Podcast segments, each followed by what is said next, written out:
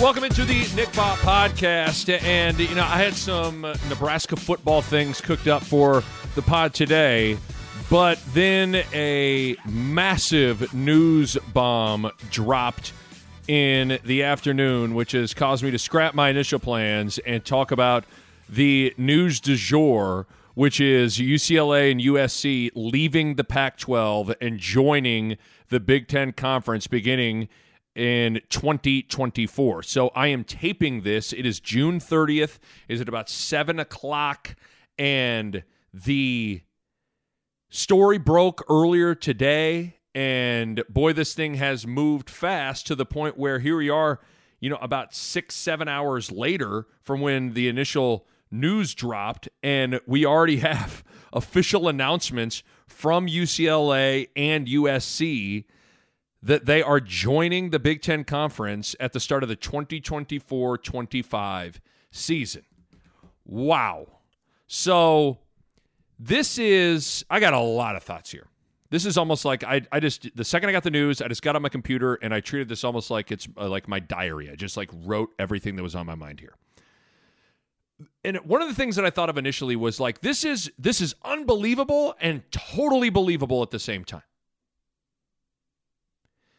applying conventional kind of old school logic about conference loyalty and oh that school would never do it to that school or no this this this team is way too loyal to this conference. And you know applying the old conventional logic of with, with conference loyalty and ge- geographical proximity and history and tradition in a conference that stuff just doesn't exist in today's college sports world.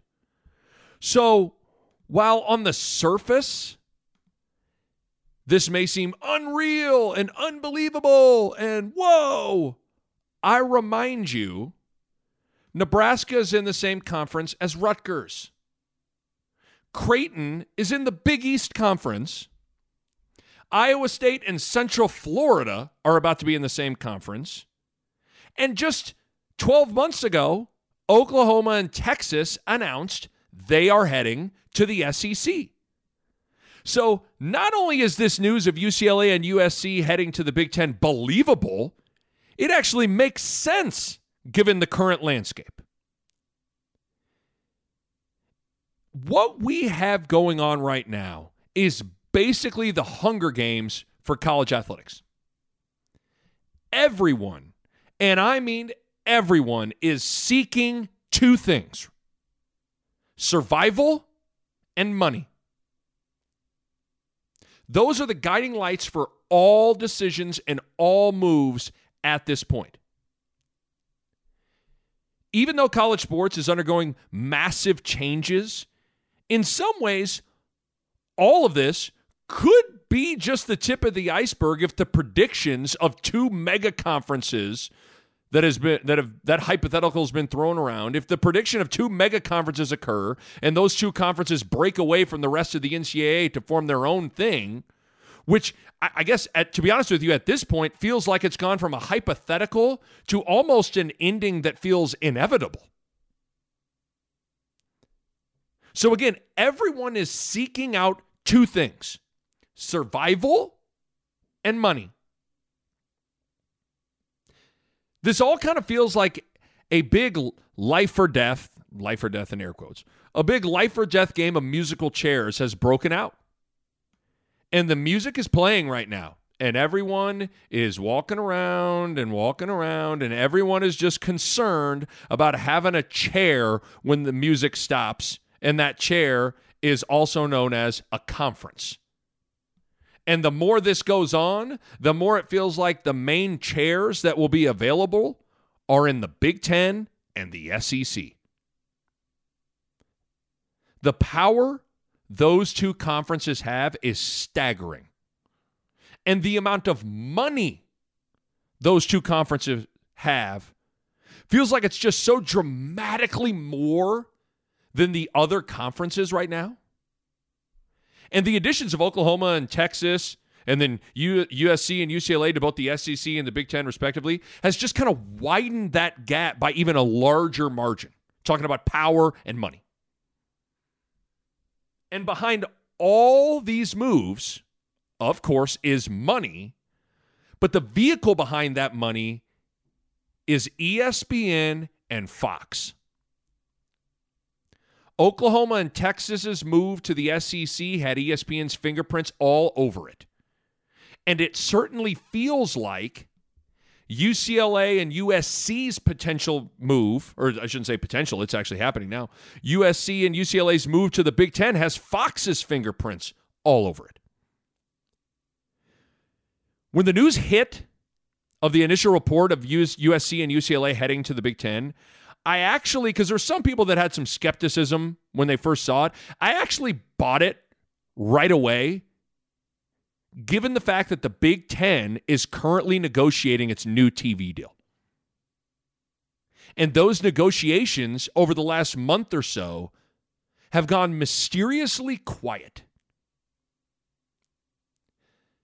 There was a report in the Sports Business Journal about it, it was back on April 15th that Fox had in terms of the Big Ten new television deal, that Fox had rights to at least half of the next Big Ten deal, and that Fox had also increased its ownership of the Big Ten network to 61%, went from, I think, 51% to 61%, and that Fox had various representatives there in the meetings with the Big Ten Conference when they talk to these other networks.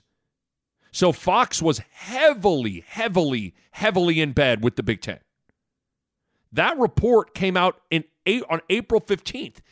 And in that report on April 15th, it predicted that the rest of the terms of this new television deal for the Big Ten would be announced as early as Memorial Day. Well, Memorial Day came and went, and so did then the ensuing five weeks afterwards, and we heard crickets. And speaking from someone who has been monitoring this Big Ten deal really closely because it impacts my TV job immensely, like all these dominoes falling play a huge role on, on my life right now.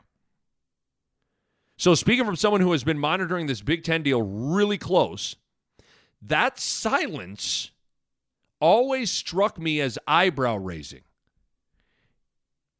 It it made me wonder what else is going on behind the scenes right now with this deal. What what's going on? What's the holdup? What it what's what's happening right now in these secret meetings? And for me, when I saw this news, the initial report, UCLA, USC heading to the Big Ten, it was like a eureka moment. I'm like, ah, that's what's been going on the quiet front and the silence on the terms of this new television deal to me probably was due to this adding USC, adding UCLA. Because obviously, adding USC and UCLA, adding the Los Angeles television market to the Big Ten TV deal increases and changes the television rights bottom line for the conference. And with Fox Sports being located right in Los Angeles, it all kind of makes sense. I think Fox likely had their fingerprints all over this thing behind the scenes. And the addition of UCLA and, and USC to the Big Ten makes sense, both logical sense and dollars and cents. To little have a little play on words there for you. I mean, you you UCLA and USC just a it's a no-brainer for them to do this. No-brainer. And it kind of feels like a no-brainer for the Big 10 as well. Because what's amazing is I remember about 12 months ago when the Oklahoma and Texas news hit that they were leaving the Big 12 and Oklahoma and Texas were going to the SEC. I remember sitting in this very room in my pod studio in my basement, turning on the mic. I remember saying that I thought the Big Ten needed to respond with moves of their own. I remember thinking that of all the options for the Big Ten in front of them after the Texas and Oklahoma news, to me, just standing pat and just staying on the sidelines and sticking with what they currently have in, in its conference felt like the wrong move. Now, I, I, certainly didn't suggest back then, nor do I suggest now, that you just start taking schools for the sake of taking schools. They had to make sense and bring value. There's no question about that. But it's pretty amazing. I pulled this up. Listen to this. This is me on my podcast on July 29th of last year. So, nearly exactly one year ago, after the news of Texas and Oklahoma going to the SEC, I said this. Take a listen to this. So the answer could be looking out west if you're the Big Ten. Could we see a scenario where the Pac 12 goes to the Big Ten uh, you know, part of the Pac 12 goes to the Big Ten and maybe part of the Pac 12 merges with the Big 12. I don't know. I mean, this is where the Pac 12 and the Big Ten have had this relationship for a while. I don't know if they want to start, you know, the Big Ten wants to start plucking teams out of there. But again, it's survival. It's survival. But if if the Big Ten were forced to start making some calls and trying to make some moves, if I were the Big Ten and I had to look out west, I'd try to land these four schools USC, UCLA, Stanford, and Oregon. How about that? I was kind of on it for once. now, to be fair, there isn't the news of Stanford and Oregon yet, but still. I felt like then and I and I felt like feel like it now after the news of Oklahoma and Texas heading to to the SEC, Kevin Warren and the Big Ten needed it. They, it officially gave them no choice but to get off the sideline, get into the game, and get proactive. And landing USC and UCLA were the top on my board.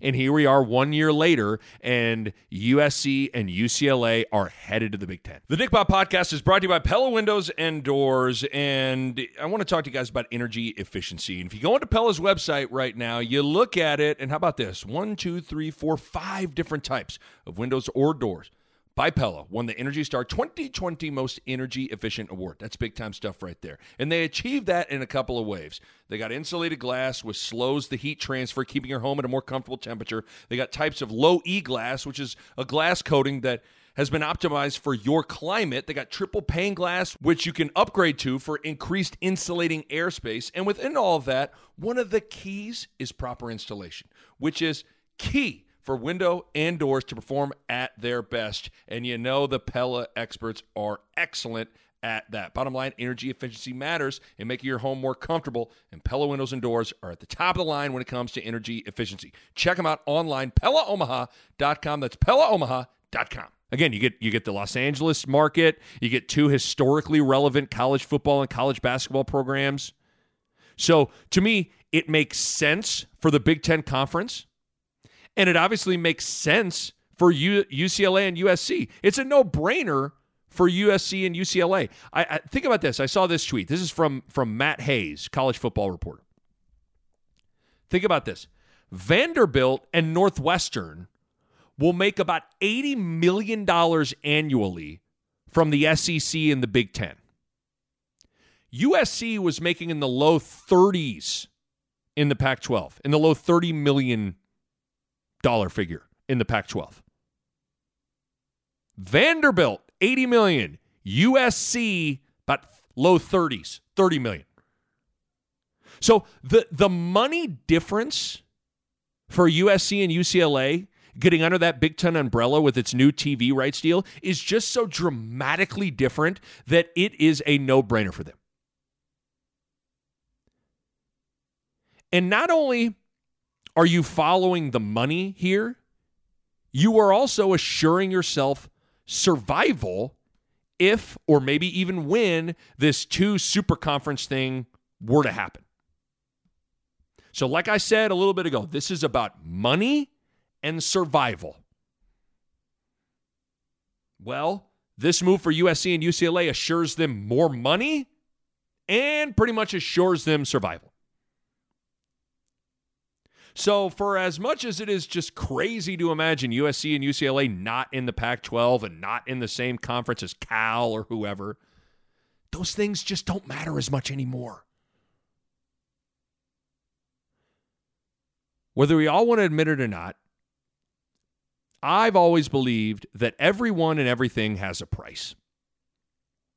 If the money is so good and the dollar amount is so high and is just dramatically different from your current situation, you'll look past a lot of things to say yes to that. I mean, think about it even on a much different much different level, but same school of thought. Look at the the LIV golf thing. Dustin Johnson gets offered over a hundred million to go, hey, go be a LIV golf. And even in the face of history and tradition with the PGA Tour, amongst obviously other things, it was too much for him to pass up. Same sort of thing with these conferences and their decisions. If the money is just dramatically better, they'll look past a bunch of things to say yes to that money. And that's the thing with all of this stuff. Like with, with all this conference alignment stuff in Texas and Oklahoma going here and there, like, do I like this? Does anyone really like this? I don't I don't think so. I, mean, I guess I can only speak for me, but I'm an old school guy that really, really enjoyed conferences and all that came with them. I enjoyed the the history and tradition and rivalries and the proximity that that came with conferences in terms of geography. I liked all that stuff. But the reality is, 12 years ago, when the realignment game really started, it started to chip away at all those things the college football and, and college basketball world that we all knew and, and have or had nostalgia for started slowly fading away about 12 years ago. And each subsequent move has really just chipped and chipped and chipped away at it more and more. Almost like Marty McFly in Back to the Future when he's he's looking at that old family photo and people are starting to fade away in the photo. That's kind of what this is to a certain degree. A lot of this, I was thinking about this today. A lot of this reminds me of something that Coach Altman used to tell us when he at, at the end of practices and different stuff. Like he would huddle us up, and sometimes he would just kind of talk life and philosophical things. But he used to talk to us about discipline, and he would always talk about how once you do something once, it gets easier to do it again and again, both to the good, but in his point, to the bad as well. And his examples were like once you wake up and you know, you told yourself, I'm gonna wake up at 6 a.m. every day and I'm gonna work out. I'm gonna wake up at 6 a.m. every day. I'm gonna get up. I'm gonna go get on the treadmill for an hour. I'm gonna go outside. I'm gonna run two miles every. Like once you hit that snooze button once and you skip that workout one time, it gets easier to do it again. He would always say, once you cheat on a test, it gets easier to do it again and again and again. And I, and I was thinking, for some reason, I just was thinking about that message that Coach Altman used to always hammer to us. And I was thinking about that message with this. Once one school moves and changes conferences, it makes it easier for the next school to do it and then the next school to do it. Right?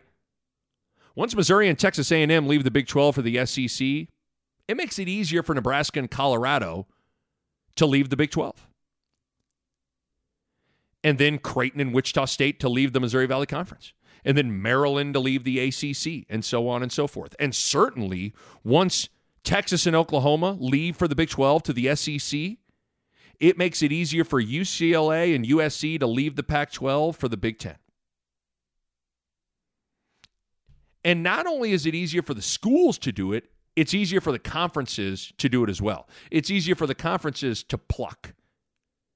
And most of all, it makes it easier for us, the fans, the media, the alumni bases. It makes it easier for us to digest it and accept it. So it's funny.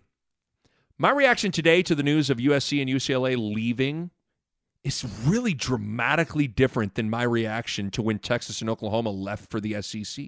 And I think it's in large part to what I just laid out. where the more these things happen, especially when they're big pillar institutions like Texas, like USC, the more these things happen, the easier it gets to just accept them and also understand them as well. Now, that's not to say you have to agree with, with them. It's not saying you have to agree with it. You can understand something but not agree with it. But I think we can all understand it, right? Creighton fans can't look down their nose at the Big Ten or USC or UCLA right now and go, what are they doing? When they themselves made a decision based on money and security and profile of affiliation. Same thing with Nebraska. Nebraska fans can't, you know, they can't justify their move back in 2011, but then rip UCLA and USC and the Big Ten's decision to all join first join forces. It's all kind of somewhat the same. It's all motivated by money security, and doing what's best for you. So this is this is just where we are now. This is the reality of the situation. The musical chairs is underway and the music is still playing. Oklahoma and Texas, they got chairs, as does the SEC. U- UCLA and USC have chairs, as does the Big Ten. The interesting thing is to really try to predict what everything will look like when the music stops. Who has chairs and who doesn't? And then what the structure of everything looks like after the fact. Like, is the SEC done expanding and taking teams? Is the Big Ten done expanding and taking teams? My guess is the answer to that question is no for both. But we'll see. I still think, I still think the big fish out there for the SEC and the Big Ten is Notre Dame. I still think that's arguably the most coveted team still left on the board, pseudo left on the board, that's independent for, for, for football. I would think that's who the Big Ten would want the most. Same thing with the SEC. So we'll see if if that big domino ever falls. Which the more these big seismic things happen, when Texas and Oklahoma go to the SEC, I'm sure Notre Dame thought, mm, hmm, hmm, hmm.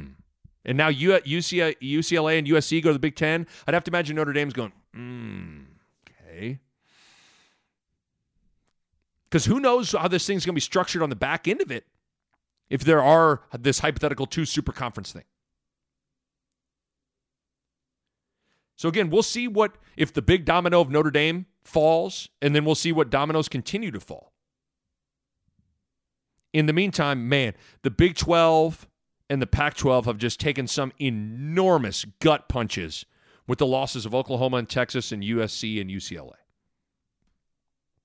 You wonder now, you wonder now if the Big 12 and the Pac 12 are looking at each other and wanting to either lean on each other in the moment, join forces, whatever, or if they're looking at each other and thinking about plucking teams. And even though the Big 12 has rebounded and rebounded in air quotes, they're, they're you know they're bringing in Cincinnati and Houston and all like you, you know the Big 12's got to be looking around at this thing. Because you also wonder if the is the Big Ten going to rate? Are they done rating the Pac-12? Maybe they in, maybe they go grab Oregon at another school. I still think there is value in Oregon given the Nike Phil Knight backing. But a lot of this goes back to what the TV rights say in terms of adding value and adding money. That's what's driving all these things. And that's what the beauty of the moment is for the Big Ten right now. They can, in real time, they can get in real time a projection from these television partners how adding a school will impact the TV deal. All right, show me the numbers if it's USC and UCLA. Okay. And uh, give me the breakout numbers for every school if that's the case. Alrighty. Now, what would happen if we put Oregon in that? Okay. What about this? Like, they can, that's happening. Again, I'm sure the Big Ten got presented with the projected number with USC and UCLA with and without those schools, and obviously everything made sense to have it be with those schools, both for the Big Ten and obviously for the for USC and UCLA. So I'm sure as we speak, they're they're they're continuing to look at other additions and what it would what it would do. When I say they, I mean the Big Ten. The Nick Bahe Podcast is powered by my good friends at Runza. You know, a few things make me more proud than the fact that Runza supports my podcast because as a Nebraskan, I've been a Runza fan my entire life. I lived down the street from a Runza growing up. Was a blast to go there as a kid. Sometimes I'd even ride my bike there with my buddies. I vividly remember one of our very first elementary school field trips was to Runza. Everyone loved it. I remember going to Runza in high school for lunches with all my high school friends. And I've told you guys this one of the happiest days at Kansas my freshman year was discovering a Runza in Lawrence, Kansas. It was like finding a little slice of home when I was away from home. And now, as an adult, it's great to share runs with my kiddos who absolutely love the deliciousness of Runza. It's a little Runza story from yours truly. And you know what the menu is just outstanding amazing runza sandwiches. Oh my gosh, a piping hot cheese runza. Mmm, that sounds good right now. Incredible burgers, the best fries on the planet. The salads are great, especially the Southwest chicken salad, my personal favorite. It's just awesome food. So whether it's lunch, dinner, a little snack, doesn't matter. Runza is the spot. You need to go download the mobile app. It's in the App Store. You can order ahead, skip the line, plus you can earn rewards as well. Runza makes it all better. So again, I doubt this is finished. Now, I don't know that for I don't know. And again, without knowing specifics, aka what adding these schools would do for your TV rights package, here would be the schools on on the big board for the Big 10 to add if they wanted to add more. This is just me and my thoughts. Here would be my big board. I'm in draft mode. So here's like best, you know, you watch the draft like Jay Bilas has his best players available. These would be like best schools available if I'm the Big Ten. Number one, I said Notre Dame. Notre Dame by a mile. Number two, I'd have Oregon. Again, I think I really believe with that Nike Phil Knight brand, I'd have Oregon. I'd have Stanford in there, given its its clout and position in the world academics wise. I know this is athletics, but still Stanford the Stanford brand is a big brand. Now, I would also not just not to just stick with Notre Dame and West. I'd put Miami and Florida State, Clemson and Louisville on the big board as well. But to me, they feel like they would go to the SEC if they moved because they're kind of in that footprint, and it just feels like it just done it. It just feels like Miami would Miami or Clemson. They would they just feel like SEC to me more so than Big Ten. Now I don't know what that feel like means anymore because like I mean UCLA is in the Big Ten, you know. But that's just me. So those would kind of be that would be my top three to six or seven schools, right? Notre Dame, Oregon, Stanford, and then of course you'd have to put Florida State, Miami, Clemson, Louisville in there. Even though the last four I just named there feel like they would, if they're going anywhere, they're heading to the SEC. And then after that, I think you get into it. Uh, the next tier group of of teams, for lack of a better term, are all like attractive for different reasons, and I think they would bring value, but a different kind of value. Those would be North Carolina, Duke, Kansas, Washington, maybe Missouri. I mean, obviously, North Carolina and Duke would have value because of their brand and brands, and I think they would kind of stick together, and you'd have that rivalry in hoops. Same thing with Kansas. I mean, you'd be getting one of the biggest basketball brands, and I know this is driven by football, but on some level, like I mean, again, on some level, that UCLA basketball brand had to kind of impact how the Big Ten was looking at this thing. So, on, on not still football's the driver of the bus, but basketball matters on some level. And then Washington and Missouri seem to potentially make sense for the Big Ten, although less than the others I just named. So that's how I'd see it right now in terms of a big board for uh, for other schools that the Big Ten could be looking at. And I'm not gonna lie, it does kind of feel like we are headed towards that hypothetical scenario that people have thrown out for a handful of years now of two super conferences and a breaking away from the from the NCAA. Which, if that were to happen, brings about a million other questions that break my brain even trying to think about. Mainly being a basketball junkie, basketball lover, basketball first guy, what happens to the NCAA tournament? Because clearly the NCAA tournament is still huge. It is still an enormous event that, for as much as football's driving the bus, I don't know how much you want to just totally cast that aside. It's still a, the NCAA March Madness rights went for a billion dollars. And I talked about this with Bo. What seven or eight of the top 10 most watched basketball games on TV this calendar year were March Madness NCAA tournament games. That event is still enormous. And a part of the allure of the tournament and the event is the bracket, the 68 teams, the little guy, the Cinderella story, like St. Peter's. So it's tough to imagine a scenario where the two super conferences exist for football, but the NCAA tournament still is in its current form for basketball. Like that's a hard, those are two worlds that are hard for me to kind of mesh together. But I think whether the big boys, the big boys being the two super conferences, to admit it or not, they kind of need the little guys for the NCAA tournament to work at its optimal level. I mean, think about it. An NCAA tournament, a bracket that is only the big boys, only those two super conferences, like that's not as that's not as attractive, I don't think. Like the two super conferences, first of all, it's not they're not going to get to 68 teams. There's not going to be two conferences with 68 teams, right? So let's say the the just let's let's go down this this hypothetical path. Let's say each of these two super conferences have 20 schools in them, so that's 40 total schools. So the NCAA tournament's just going to have 40 teams. So in in that case, will everyone make the NCAA tournament?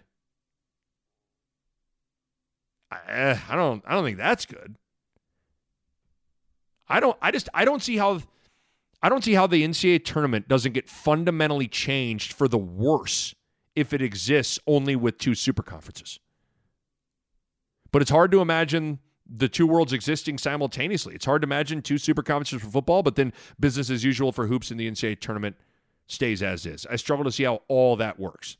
So I do get worried about that quite frankly, all the other sports should be a little worried about what their future looks like if the two super conference thing happens. Like, what does the College World Series look like? What does, you know, volleyball in its Final Four look like? What does the women's basketball NCAA tournament look like? Same sort of problems with the men's basketball tournament. I don't know.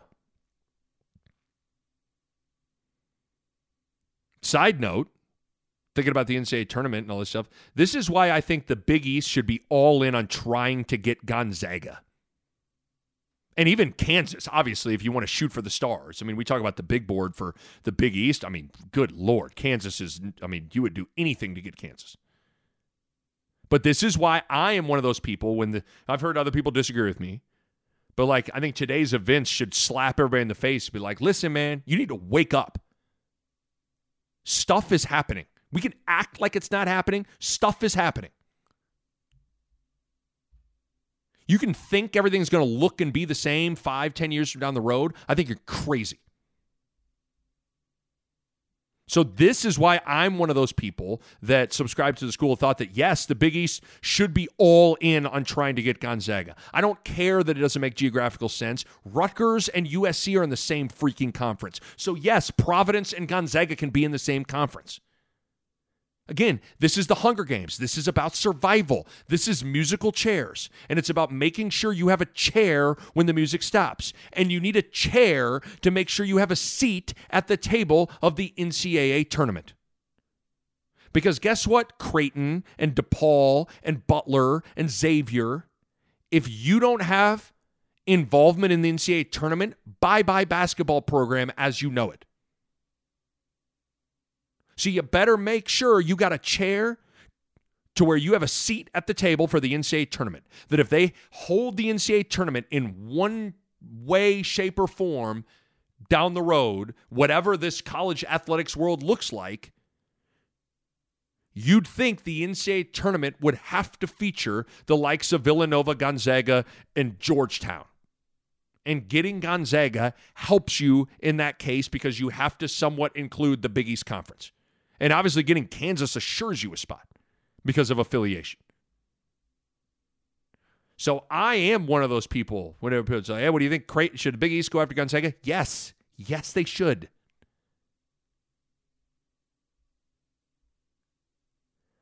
So we'll see. I mean, the future of college athletics is at a really, really interesting crossroads metaphor, metamorphosis moment. In the events of the day, USC, UCLA leaving the Pac 12 and joining the Big Ten Conference feels like a seminal moment in this whole transformation process, much like Texas and Oklahoma did about a year ago. We did that little flashback on my pod. I wasn't just kind of spitballing things there. There is a part of me that felt like the moment you saw the news of Texas and Oklahoma going to the SEC, it felt like we were on a crash course for for a day like this to happen, where the Big Ten started to make moves right? Like right now, it feels like there's there's people are there's kind of a, a war for lack of a better term. There's the ESPN and SEC, they're in their bunker and they're doing what they're doing. And right now, Fox and the Big Ten are they're in their bunker and doing what they're doing now. So there you go. Two more things on this. Two more things on this. The first thing could you imagine how everyone would feel if Nebraska was still in the Big 12 right now? Oh my God. Could you imagine how you would feel right now if you were in that athletic department, you were in the football program, you were you're a a, a media member, you're a fan, all that stuff. If Nebraska was still in the Big 12 conference. I mean, you can kick and scream and yearn for the old Big Eight and Big 12 all you want, but on some level, you also better be thankful if you're Nebraska that the Big Ten opened its doors for you back in 2011.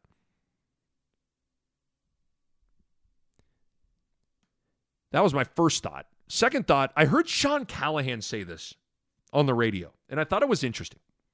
I don't know if I fully agree with it, but I, I think the spirit of what he's saying is really interesting. When he was asked about the events of the day. How vital was Ndamukong Suh exploding in 2009 and then Nebraska riding that wave into 2010 for Nebraska to be at its peak relevance over the past 15, 20 years? Nebraska was never more relevant over the past 15 years than it was in 2009 and 2010. That maybe ultimately led to that Big Ten invite. That was Sean's thought.